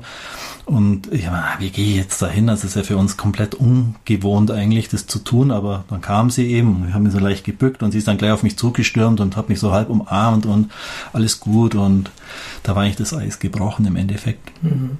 Aber da war es dann auch so, man hat das Schloss gesperrt äh, keiner durfte rein und irgendwo war dann so äh, auf dem Programm eben raus auf den Balkon mit dem Blick auf den Alpsee und die Tannheimer Berge und die konnte sich einfach nicht lösen und draußen scharten schon die, die Gäste mit den Hufen, weil sie unbedingt ja rein wollten und nichts ging und Irgendwann haben dann die Kollegen es auch nicht mehr ausgehalten und haben die erste Gruppe dann wieder reingelassen. Wir sind vom Balkon in den Thronsaal und da stand dann äh, komischerweise, seltsamerweise als erste Gruppe eine Horde Thailänder. Und die sehen die Königin aus dem, also vom Balkon reingehen und wirklich, äh, da haben noch nie 70 Leute so schnell auf den Knien gesehen wie in dem Fall. Also die sind wirklich in Ehrfurcht, also wirklich eine Heilige. Und das war schon irgendwie, äh, ja, irgendwie ein seltsames Erlebnis. Das, sowas sind wir ja nicht gewohnt, ja. Als nicht monarchische oder Königstreu. Ja, Königstreu sind wir ja eigentlich. ja, aber ich meine, aber das ist ja äh, äh, eine, auch eine Steilvorlage dann, wenn man über einen König schreibt, der ja, ja. auch auf solche Dinge auch Wert gelegt hat. gerade der Ludwig, ja, ja, der mit seinem Hofzeremoniell ja die Diener eigentlich wohl auch so ja, in diese Richtung ja äh, gelenkt hat. Ja. ja, er hat ja wohl äh, immer mit einem Auge nach Frankreich geschielt und dort war ja äh, ein ziemlich äh, heftiges äh, Zeremoniell ja. und äh, ich weiß nichts darüber, aber hat er versucht, das auch tatsächlich hier bei sich selber einzufügen? Also man liest in, in, in es gibt ja so Kammerbefehle von Ludwig, die erhalten geblieben sind. Da liest man vom chinesischen Hofzeremoniell, das er eingeführt hat. Chinesisch? Und, ja, ja. Ach, guck an. Nicht? Also er schielte zwar nach Frankreich, aber ich glaube, das Chinesische ist das strengste überhaupt. Das glaube ich sofort. Wenn man sich die, wenn man sich die verbotene Stadt anguckt, dann äh, fällt einem das leicht zu glauben. Ja. ja und äh, die, die äh, Königin Sirikit, äh, hattest du Gelegenheit, mit ihr über, über König Ludwig zu sprechen oder habt ihr nur die Räumlichkeiten besichtigt? Ja, wir hatten natürlich schon ein bisschen die Möglichkeit, also sie selber hat äh, in der Schweiz studiert, äh, also war auch mit der Geschichte relativ gut vertraut. Ähm, aber für sie das Highlight war einfach das Schloss an sich und die Landschaft. Es war ein wunderschöner Tag. Und das habe ich auch während den regulären Führungen eigentlich immer festgestellt. Die Leute, egal woher sie kamen, es ging eigentlich immer, also das, die waren immer entzückt von der Landschaft. Es ist ja egal, wo man in Neuschwanstein aus dem Fenster schaut, ist ja immer wunderbar eigentlich. Wenn das Wetter dementsprechend ist natürlich, aber äh, das bleibt den Leuten, glaube ich, genauso in Erinnerung wie das Schloss an sich, vielleicht sogar noch mehr. Hm, verstehe. Spielt denn im Teil 3 so jemand wie mit? Das, wenn man wüsste. das weiß ich selber noch nicht, aber, aha, aha. aber ähm, es gibt schon so Ideen natürlich für den dritten Teil, aber das, das muss wachsen. Das ist einfach, äh, der zweite Teil spielt erst 1885.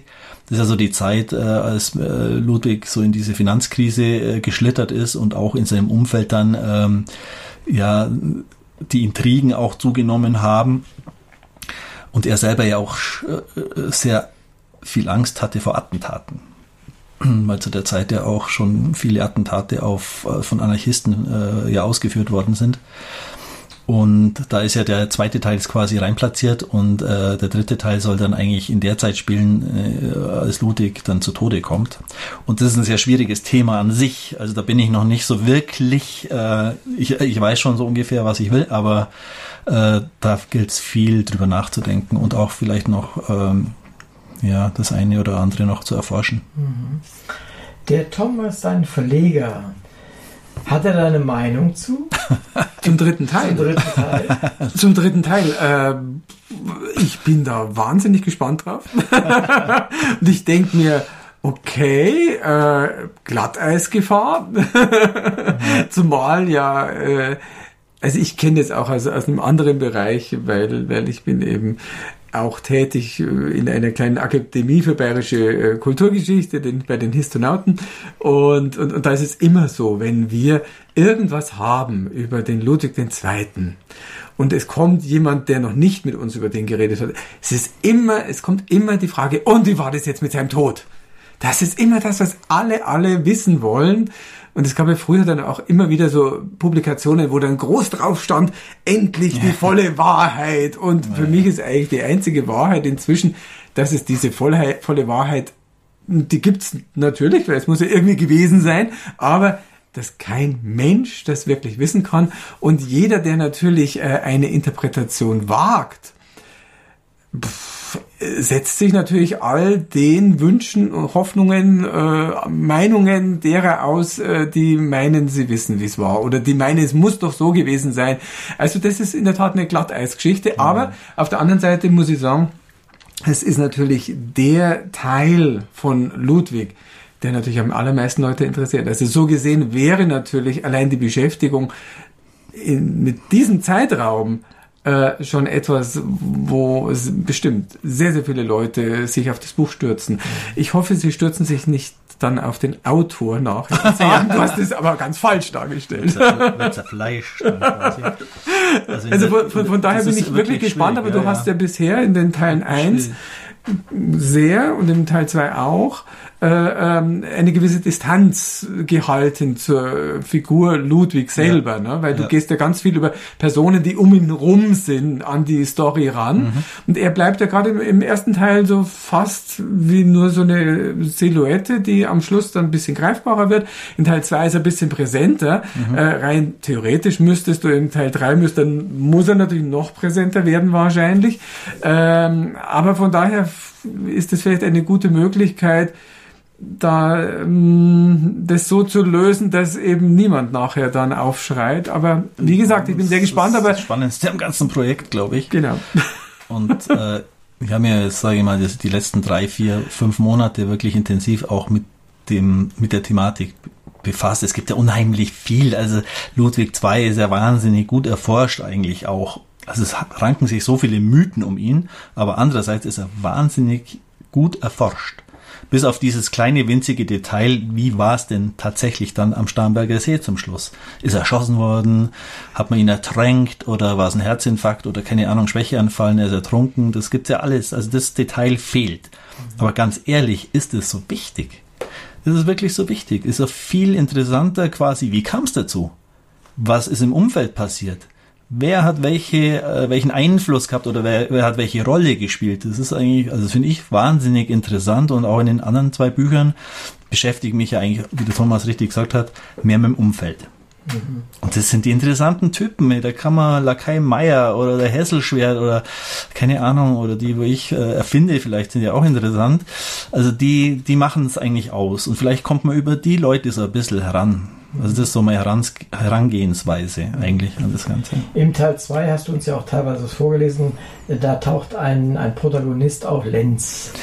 ähm, ist das ein alter Ego von dir oder ist das äh, eine, ja was ist das? Also, Thomas wusste beim ersten Teil, er hat mir immer gefragt, oder Thomas? Ob das, ob das, hat der Lenz was mit dir zu tun oder so? ja, ich immer gesagt, keine Ahnung, weiß ich nicht.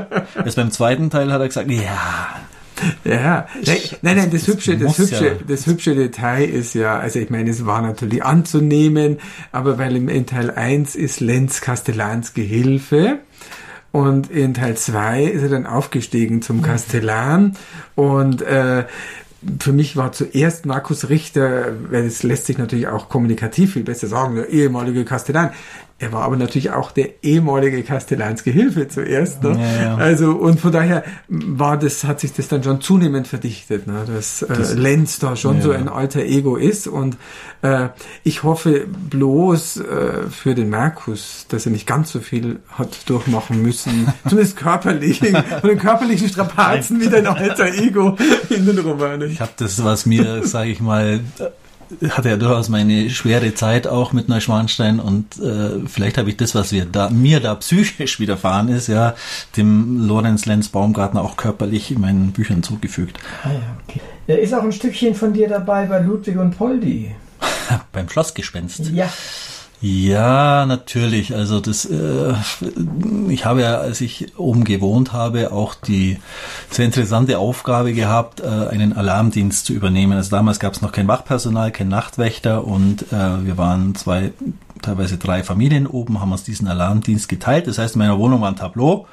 Wenn ein Alarm auflief, hat es bei mir geklingelt und ich musste dann quasi mit der Taschenlampe bewaffnet ins Schloss gehen. Und das ist ein großes Schloss teilweise sehr dunkel und äh, es gibt Geräusche. Also so Knallgeräusche und was weiß ich was alles. Und äh, da, da habe ich mich nie wirklich dran gewohnt. Und ähm, es war halt sehr ge gespenstisch. Und ähm, mein erster Sohn Noah wäre dann auch noch beinahe auf dem Schloss zur Welt gekommen. Ähm, weil eben nachts hat äh, ein Meter Neuschnee hingehauen und wir sind, wären fast nicht mehr rechtzeitig ins Krankenhaus runter. Und das Ganze hat eigentlich dazu geführt, dass ich das, dieses kleine Büchlein dann äh, mir ausgedacht habe mit Ludwig und Poldi, dem Schlossgespenst von Neuschwanstein. Also das ist schon ein bisschen was, auch was mit mir zu tun hat mhm. und mit meiner Familie. Mhm. Und wie kommt das am Markt an? Ist es, äh, mochten die Menschen das? Ja, es hat sich, das? ja, ja, es hat sich gut verkauft. Also wir haben da äh, auch, es wird exklusiv oben im, im Shop vertrieben und ich glaube, das hat sich schon irgendwie 50.000 Mal oder so verkauft. Also ja. das ist eine, eine schöne, eine schöne Geschichte. Ist ein ganz kleines Bügel bloß. Mhm. Äh, eigentlich das erste, was ich gemacht habe, war eigentlich eine, eine Aufarbeitung dieser Wandgemälde in Neuschwanstein. Ludwig hat ja diese Heldensagen sich malen lassen, die auch Stoff für die Wagner-Opern waren. Also Tristan und Isolde, Lohengrin. Und äh, da ging es mal daran, quasi das Ganze für eine Sonderführung aufzuarbeiten, also wo es dann speziell um die Wandgemälde ging.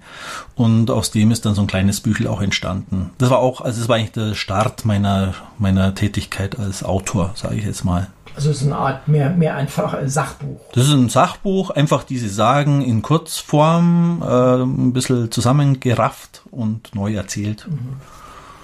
Zu dem Buch oder zu den Büchern vielleicht noch die Frage für das Publikum.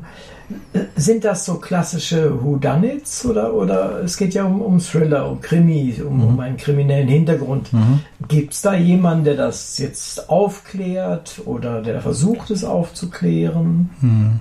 Ich würde mal sagen, es ist kein klassischer Krimi, wo es einen Ermittler gibt. Es gibt natürlich Tote, die können dazu dann so ein bisschen. Aber keine, keine klassischen Ermittler. Also es gibt ja diese unzähligen Regionalkrimis mit dem Ermittler. Also im Allgäu gibt es ja auch die, äh, wie heißen sie denn? Kluftinger. Die Kluftingers, ja, und so. Also das habe ich jetzt nicht. Das ist es nicht. Also wobei, wobei ja das äh, hübsch ist, wie definiert sich eigentlich Thriller und wie definiert Ja, sich. Krimi, ne? Und, Ja. und, und, und das merkt man bei deinem Buch sehr, sehr schön. Also weil der Krimi ist ja eigentlich eher so Who Done It, also eben es wird ein Verbrechen aufgeklärt und da gibt es in der Regel halt einen, der das aufklärt. Ne? Das sei jetzt ein Kommissar oder irgendein privater Mensch, ein Journalist oder ein äh, äh, Literaturradioredakteur könnte das auch sein, zum Beispiel. Zahlreichen Fälle, die ich Ja, hinter mir habe. genau. Und beim Thriller ist es, geht es eigentlich erstmal nicht um die Aufklärung, es geht um die Bedrohung, um die Bedrohung quasi des äh, Hauptprotagonisten. Und das haben wir da massiv, das haben wir da ganz, ganz stark. Wobei wir in dem Fall ja eigentlich ein, ein, ein, ein, ein Trio haben an, an äh, äh, drei Leuten, die eigentlich bedroht werden durch die Situation, in die sie hineinstolpern. Und aber auch dadurch, dass die halt nicht locker lassen und immer versuchen sozusagen etwas äh, zu verhindern, was dem König schadet, klären sie letzten Endes das auch mit auf. Aber das ist eigentlich nur mit das Ergebnis eigentlich, sondern eigentlich geht es immer darum, die wollen etwas Schlimmes verhindern und geraten dadurch selber dauernd in lebensbedrohliche Situationen, aus denen sie mehr oder minder Dürfen wir nicht verraten. äh, nicht verraten, Keine Spoiler, äh, mehr oder minder irgendwie rauskommen, im Großen und Ganzen vielleicht. Also zumindest ähm, Ja, man weiß es nicht. Wissen wir ja, Lenz äh, ist im zweiten Band. Sagen wir es so. Also von daher ist es, glaube ich, ein klassischer äh, Thriller, bloß halt eben historisch. War es dir schwierig, eine dichte Atmosphäre dieses Schlosses hinzukriegen? Nee, überhaupt nicht. Gar nicht. Überhaupt nicht. Das ist einfach äh, einmal durch diese 20 Jahre Tätigkeit oben natürlich, dann das Wohnen, dann äh, war ich ja äh, leider verwickelt in so eine Affäre um schwarze Kassen. Das hat letztlich dazu geführt dann, also es kam dann zu einem Gerichtsprozess, es hat zwei Jahre gedauert, bis es soweit war und es war eine Zeit des Wartens, Hoffen, Bangen eigentlich auch, obwohl ich wusste, ich bin unschuldig. Und es kam ja dann auch der, der erlösende Freispruch, sage ich mal, aber dann habe ich erlebt, wie eine Frau von der Marienbrücke gesprungen ist und so weiter und so fort. Die Familie oben und also dichter geht's glaube ich nicht mehr. Also ich war wirklich diese Zeit mit dem Schloss verbandelt. Und im Endeffekt, und das sage ich auch immer wieder, wenn man mich fragt, im Endeffekt am Ende von diesem ganzen Prozess hatte ich so ein bisschen das Gefühl, ich habe meinen Hals so, also meinen Kopf so aus der Schlinge gezogen. Also habe so das, das Schloss mit dem Gefühl verlassen, da lastet ein Fluch drauf, oder ja, Fluch ist übertrieben, da lastet was drauf, ein Unglück, weil auch der Ludwig selber hat ja da quasi seine Verhaftung erlebt. Das war ja für ihn eigentlich der Anfang vom Ende. Und ähm, nachdem das Schloss ja wirklich sein, es war sein Schloss, also ich glaube, es gibt nicht sehr viele solche äh, Gebäude, die ein ein Herrscher, ein Erbauer so beeinflusst hat wie Ludwig, weil er hat ja wirklich alles bis ins kleinste Detail äh, sich vorlegen lassen, äh, war damit befasst und dann quasi so eine unglückliche Situation dort zu überleben, äh, zu erleben. Er hat es auch kurzfristig überlebt. Kurzfristig überlebt. Ja, das, wär jetzt, eine Vorlage für den dritten Band. naja, ja, ja. Eine, eine Da Elvis bewegen- Presley-Story daraus zu machen. So wär ja auch nicht möglich. Er ist dann nach Thailand ausgewandert. Ja, da werden Ideen geboren. Ja, genau. genau. Nee, aber Ja. äh, ich finde es äh, insofern faszinierend, weil solche Originalschauplätze, die haben ja von sich aus schon mal was. Äh, ich hatte mal in einem Vorgespräch dich gefragt als Verleger, äh, als du auf dieses Thema gekommen bist, das war doch fast wie für das Gefühl her, wie eine Lizenz zum Gelddrucken. Ja, man weiß das vorher ja nicht, aber, aber in der Tat, also vom Thema ist es halt äh, erstmal sehr verlockend und letzten Endes muss man ja auch sagen, ich meine, weil ich meine, Markus hat das auch, auch gut gemacht und wir haben uns dann auch äh, mit allem drumherum, auch äh, gestalterisch und so alle mögliche Mühe gegeben. Und man muss auch sagen, es, es, hat ja dann wirklich, es ist ja wirklich erstaunlich und es geht immer weiter auch, obwohl das Buch ja seit zwei Jahren da ist. Äh, es stoßen immer wieder neue Leute drauf und es, Markus wird auch zunehmend auch wahrgenommen als, als ein Fachmann, der halt auch was Besonderes zu sagen hat, auch zu dem Thema.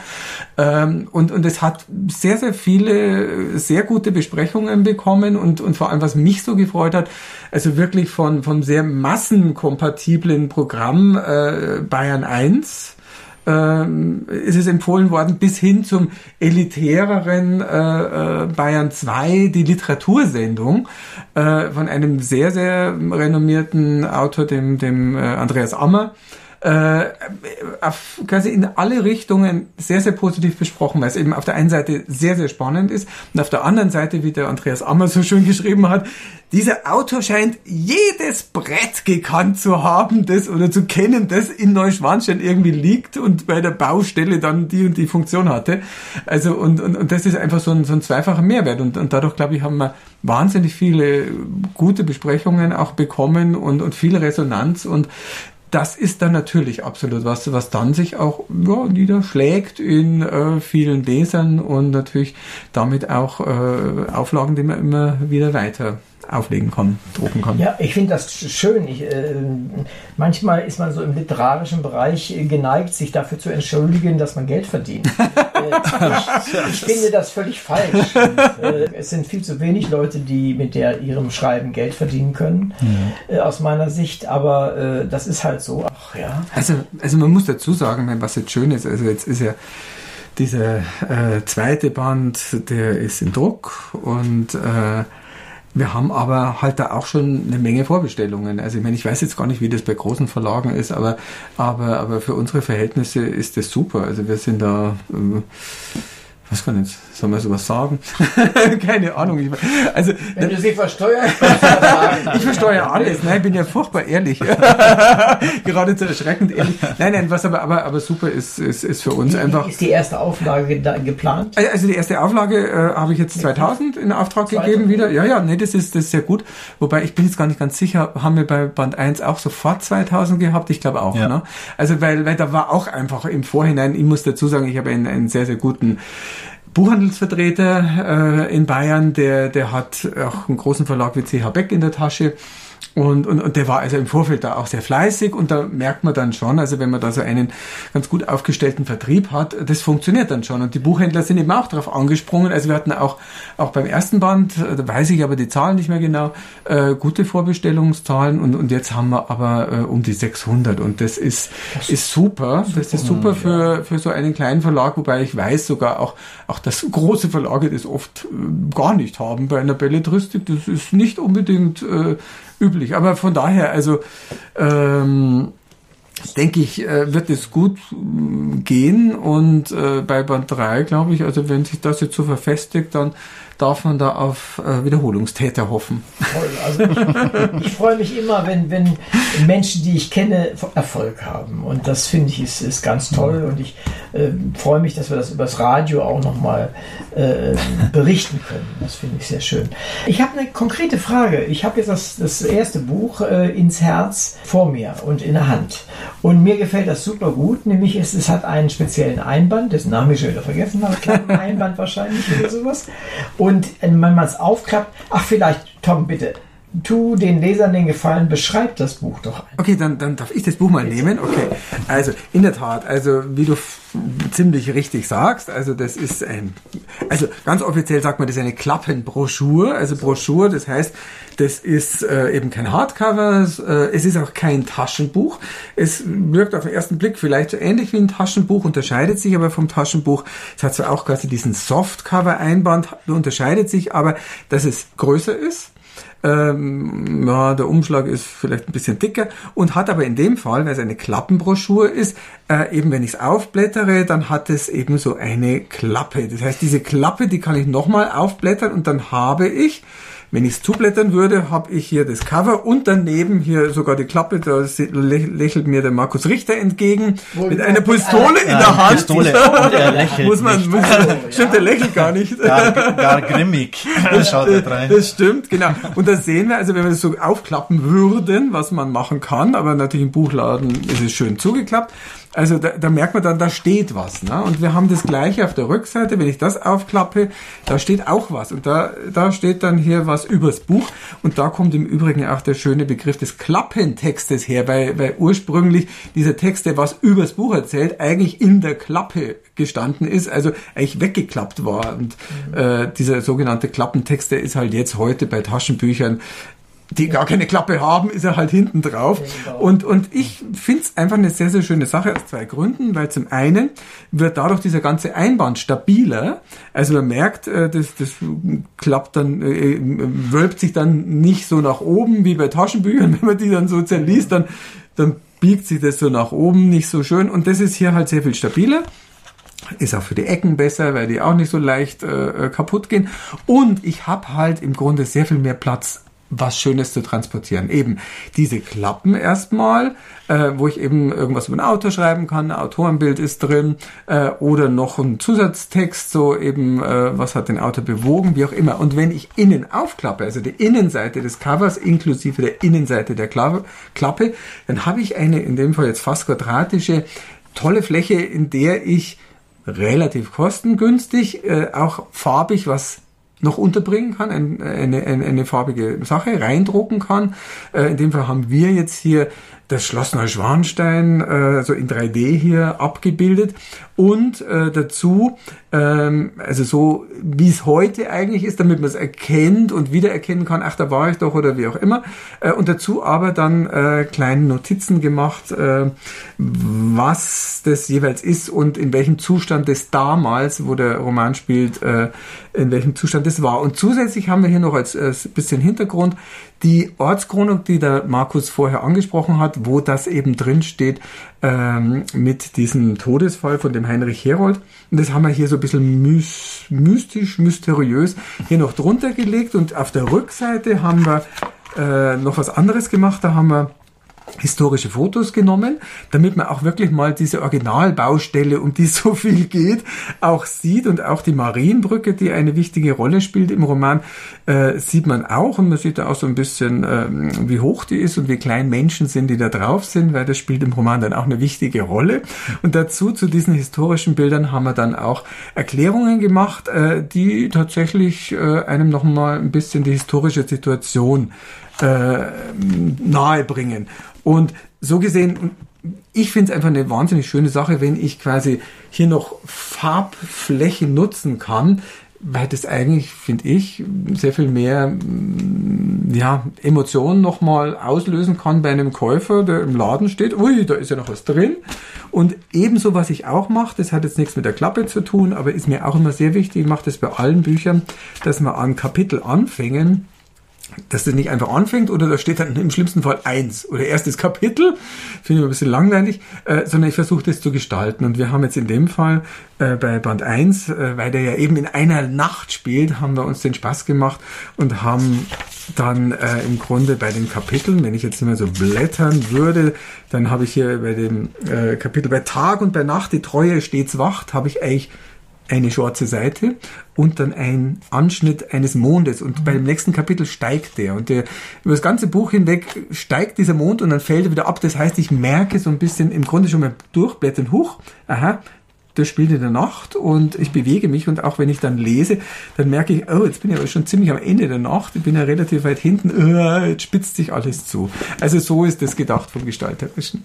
Ja, und ich muss, ich kann nur gratulieren, ja, also das ist, mir gefällt das Buch super gut, es ist eines derjenigen, ich kriege viele Bücher in die Finger, weil viele Rezensionen machen und auch solche Gespräche aber das gefällt mir ausgesprochen gut. Es liegt gut in der Hand sowieso. Ich, es macht einfach Spaß, es anzusehen. Und ich kann, und ich kann nur sagen, das Buch als solches, so wie es hier, wie ich es in der Hand habe, ist so gemacht, dass es inhaltlich sowieso toll ist. Aber äh, ich bin ganz gespannt auf das zweite. Mhm. Haben wir uns auch wieder Mühe gegeben, auch bei den Kapitelanfängen. Wie er das macht, und da bin ich auch gespannt. Aber letztendlich ist es doch das, was äh, immer so viele Leute vermissen. Es gibt Bücher en gros, ja, also wirklich Bücher satt, mhm. aber schöne Bücher, die trotzdem bezahlbar sind, mhm. herstell, auch in der Herstellung äh, bezahlbar sind, die gibt es nicht ganz so viele. Ja, und wenn das zweite und das dritte äh, in irgendeiner Art ähnlich daherkommen, dann stellt man sie auch gerne in die nebeneinander in sein Regal ja, ja, ja. und mhm. hat dann eine Freude daran. Und mhm. äh, das finde ich, finde ich, ist ganz toll, weil Buchkunst ist äh, rar tatsächlich. Und ihr zeigt hier, dass man auch Buchkunst mit nicht so riesig aufwendigen Mitteln machen kann. trotzdem mhm. ist es toll. Du hast um mal nochmal zu dir persönlich zu kommen, mhm. wir haben jetzt ganz viel über Vergangenheit yeah. und so weiter. Und dann hast du gesagt, nach 20 Jahren so, nun ist genug. Mhm. Nun ist genug, schon Neuschwanstein. Was mhm. machst du seitdem? Ähm, ich war da mal eine Zeit lang in München tätig, in, bei der Bayerischen Schlösserverwaltung, in der Museumsabteilung. Und äh, bin dann gependelt eigentlich vom Allgäu, wo ich lebe, also in Fürsten im Allgäu nach München, nach Nymphenburg. Ähm, was auf Dauer natürlich sehr aufwendig äh, war. Und äh, ich habe dann schon mal kurz überlegt, ja, aber in die Stadt ziehen, das, das bin ich nicht. Also ich bin einfach sehr verbandelt mit meiner Heimat. Und dann bin ich wieder ins Allgäu zurück und äh, bin jetzt bei uns in der Nähe im, im Landratsamt. Äh, bin ja quasi Verwaltungsbeamter, gelernt auch. Ist jetzt nicht mehr ganz so spannend äh, wie äh, meine Zeit auf Neuschwanstein, was auch ganz gut so ist für die Nerven. aber äh, so das kulturelle, äh, der kulturelle Aspekt war mir eigentlich schon immer sehr äh, wichtig. Neuschwanstein oben das Geschichtliche, aber das gleiche jetzt mit den Büchern im Endeffekt aus. Äh, und ähm, macht einfach auch wahnsinnig viel Spaß. Und was ich noch sagen möchte, auch was du vorhin erwähnt hast, das Buch lebt eigentlich nicht nur von meiner Geschichte, sondern auch vom, vom ganzen, also ich, ich sehe das mal als eine Art Team. Das ist einmal der Thomas, äh, mit dem Gestalterischen, mit den Ideen, auch, ja, auch sein Auge für die Story. Und dann natürlich mit dem Klaus Reichhold, äh, seinem Partner, der also für die, äh, der auch mit als Historiker äh, ein Experte ist für Ludwig II, der ja auch über dieses Buch nochmal intensiv drüber gegangen ist und mit dem ich so viel äh, äh da auch zu tun hatte. Und nur dadurch ist das, das entstanden, das Buch. Also ich sehe das persönlich auch das Neue nicht als nur mein, also ich mache die Story und bringe so meins rein. Aber so das Endprodukt in Anführungszeichen entsteht eigentlich nur durch dieses Zusammenspiel. Und dann natürlich meine Frau, die Vanessa, die im Museum der Bayerischen Könige Kulturvermittlerin ist die auch wahnsinnig viel weiß zu den Wittelsbachern und zum Leben am Hof und so weiter. Also das spielt alles zusammen. Mein Sohn, der Musik komponiert für die Trailer, für die Lesungen. Also die Lesungen, das ist nicht nur, dass ich jetzt wie hier was vorlese, sondern das ist ja eine super Geschichte. Also der Ludwig mit seinen Steilvorlagen, mit diesen Schauplätzen und mit seinen, also das ist einfach, also da kann man viel draus machen. Also man muss dazu sagen, also äh, beim neuen Buch hat der Markus eine, eine äh, fast Multimedia-Show im Rücken sozusagen. ja, ja. Wobei ich jetzt noch gespannt bin, wie du die auf, auf verschiedene Zeitformate dann runterbrichst. Aber, aber, aber, da ist unglaublich Hallo? viel jetzt schon da, äh, was, was, was ihr da schon erarbeitet habt, eben auch gerade mit seiner Frau zusammen und dem, mhm. und dem Sohn von der, von der Musik her. Also das ist natürlich toll. Also muss man, muss sagen, das ist natürlich äh, irre, wenn, wenn ein Autor da äh, nicht nur sich einbringt, sondern im Grunde ein ganzes Kompetenzteam sozusagen und wo man dann insgesamt so als Kompetenzteam dann eigentlich doch eine Menge bewegen kann. Aber das ist so der, vielleicht der Vorteil auch jetzt, sage ich mal, zu einem größeren Verlag. Ich weiß es ja nicht, ich war noch nie beim größeren Verlag, aber das hat mich sofort angesprochen, als der Thomas eigentlich auf mich dann auch zugekommen ist und ähm, das hat einfach von vornherein gestimmt und nur so entsteht so etwas, wie du gerade vorhin gesagt hast. Du siehst es als ein besonderes Buch an, jetzt von der Mache her auch und so. Und äh, nur so ist es möglich. Und äh, weil du es auch gesagt hast mit dem Verdienen. Also wirklich verdienen tut da keiner was dran. Das ist einfach also mit viel Enthusiasmus und äh, ja, so geht es eigentlich. Also das Mit Verdienen, da, da hofft man jetzt noch drauf, dass irgendwann Verfilmungen kommen genau. und das dann so ganz, ganz richtig äh, rollt. Weil letzten Endes natürlich ist es so, wenn man, wenn man die ganze Arbeitszeit eben in Rechnung stellt, ich meine, dann sollte man sowieso keine Bücher äh, schreiben, das schon gleich gar nicht, aber auch nicht verlegen. verlegen ja. Eine schwierige Angelegenheit, aber, ja. aber also ich habe da, ich habe da noch äh, einiges vor Augen, was, was da mit äh, diesem Werk noch passieren kann, so dass da glaube ich noch ganz viel Luft nach oben ist. Potenzial. Aber das ist etwas, was ich vorhin auch noch nicht erwähnt habe. Wir haben noch nicht einmal Edition Tingeltangel gesagt. Ja, also Zeit. Edition Tingeltangel. Äh, was mir super gut gefällt, ist dieses zarte Logo von dir, den Zylinder in der Hand von der Edition Tingeltangel auf Seite 1, mitten in neben Neuschwanstein und es ist richtig schön. Es ist nicht aufdringlich, es ist nicht irgendwie äh, deplatziert, sondern mir gefällt das richtig gut. Und eine Sache ist mir tatsächlich auch aufgefallen bei dem sowohl, wir haben es ja schon ein paar Mal gesehen und so. Und äh, du hast wahnsinniges Glück, dass du bei der Edition Ja, Tingeltangel ja, ja. bist. Ich weiß das weil die schätzen. kleinen Verlage, Ja. äh, ich tue jetzt bestimmt ganz vielen auch Unrecht, Mhm. Aber die kleinen Verlage können dieses Marketing, was man braucht, Mhm. nicht leisten. Und da muss der Autor mitmachen. Ja, ja. Und wer mehr seine Familie und je mehr Initiative er hat, desto Ja. besser ist es für alle Beteiligten. Aber äh, den, den Grundstock muss ein aktiver und äh, progressiver äh, Verleger machen sein. Ja. Und das, was ich von dir da mitbekommen habe, Tom, ist, ist einfach anders als bei vielen anderen, die ich kennengelernt habe. Und das gefällt mir gut. Also vielleicht machen wir ja auch irgendwann mal ein Buch zusammen. Wer weiß. Ich setze dann mein Radio ein. Als Marketing. Ja. Also insofern, es ist sehr unterschiedlich, die Gespräche, die ich führe. Und manches Buch stelle ich vor und denke mir, ja, ist ganz schön. Aber dieses hier liegt mir auch am Herzen und ich wünsche äh, dir, Markus, auf jeden Fall ganz viel Erfolg noch Vielen Dank. weiter damit. Und auch dir als Verleger, äh, Tom, wünsche ich auch ganz viel Erfolg.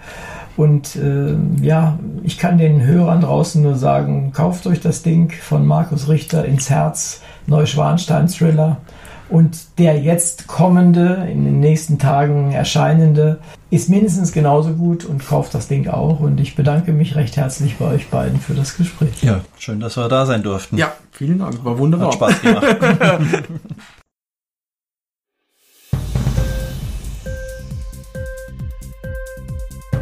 Hat dir die Sendung gefallen? Literatur pur, ja, das sind wir. Natürlich auch als Podcast. Hier kannst du unsere Podcasts hören. Anchor, Spotify, Apple Podcast, iTunes, Google Podcasts, radio.de und viele andere mehr.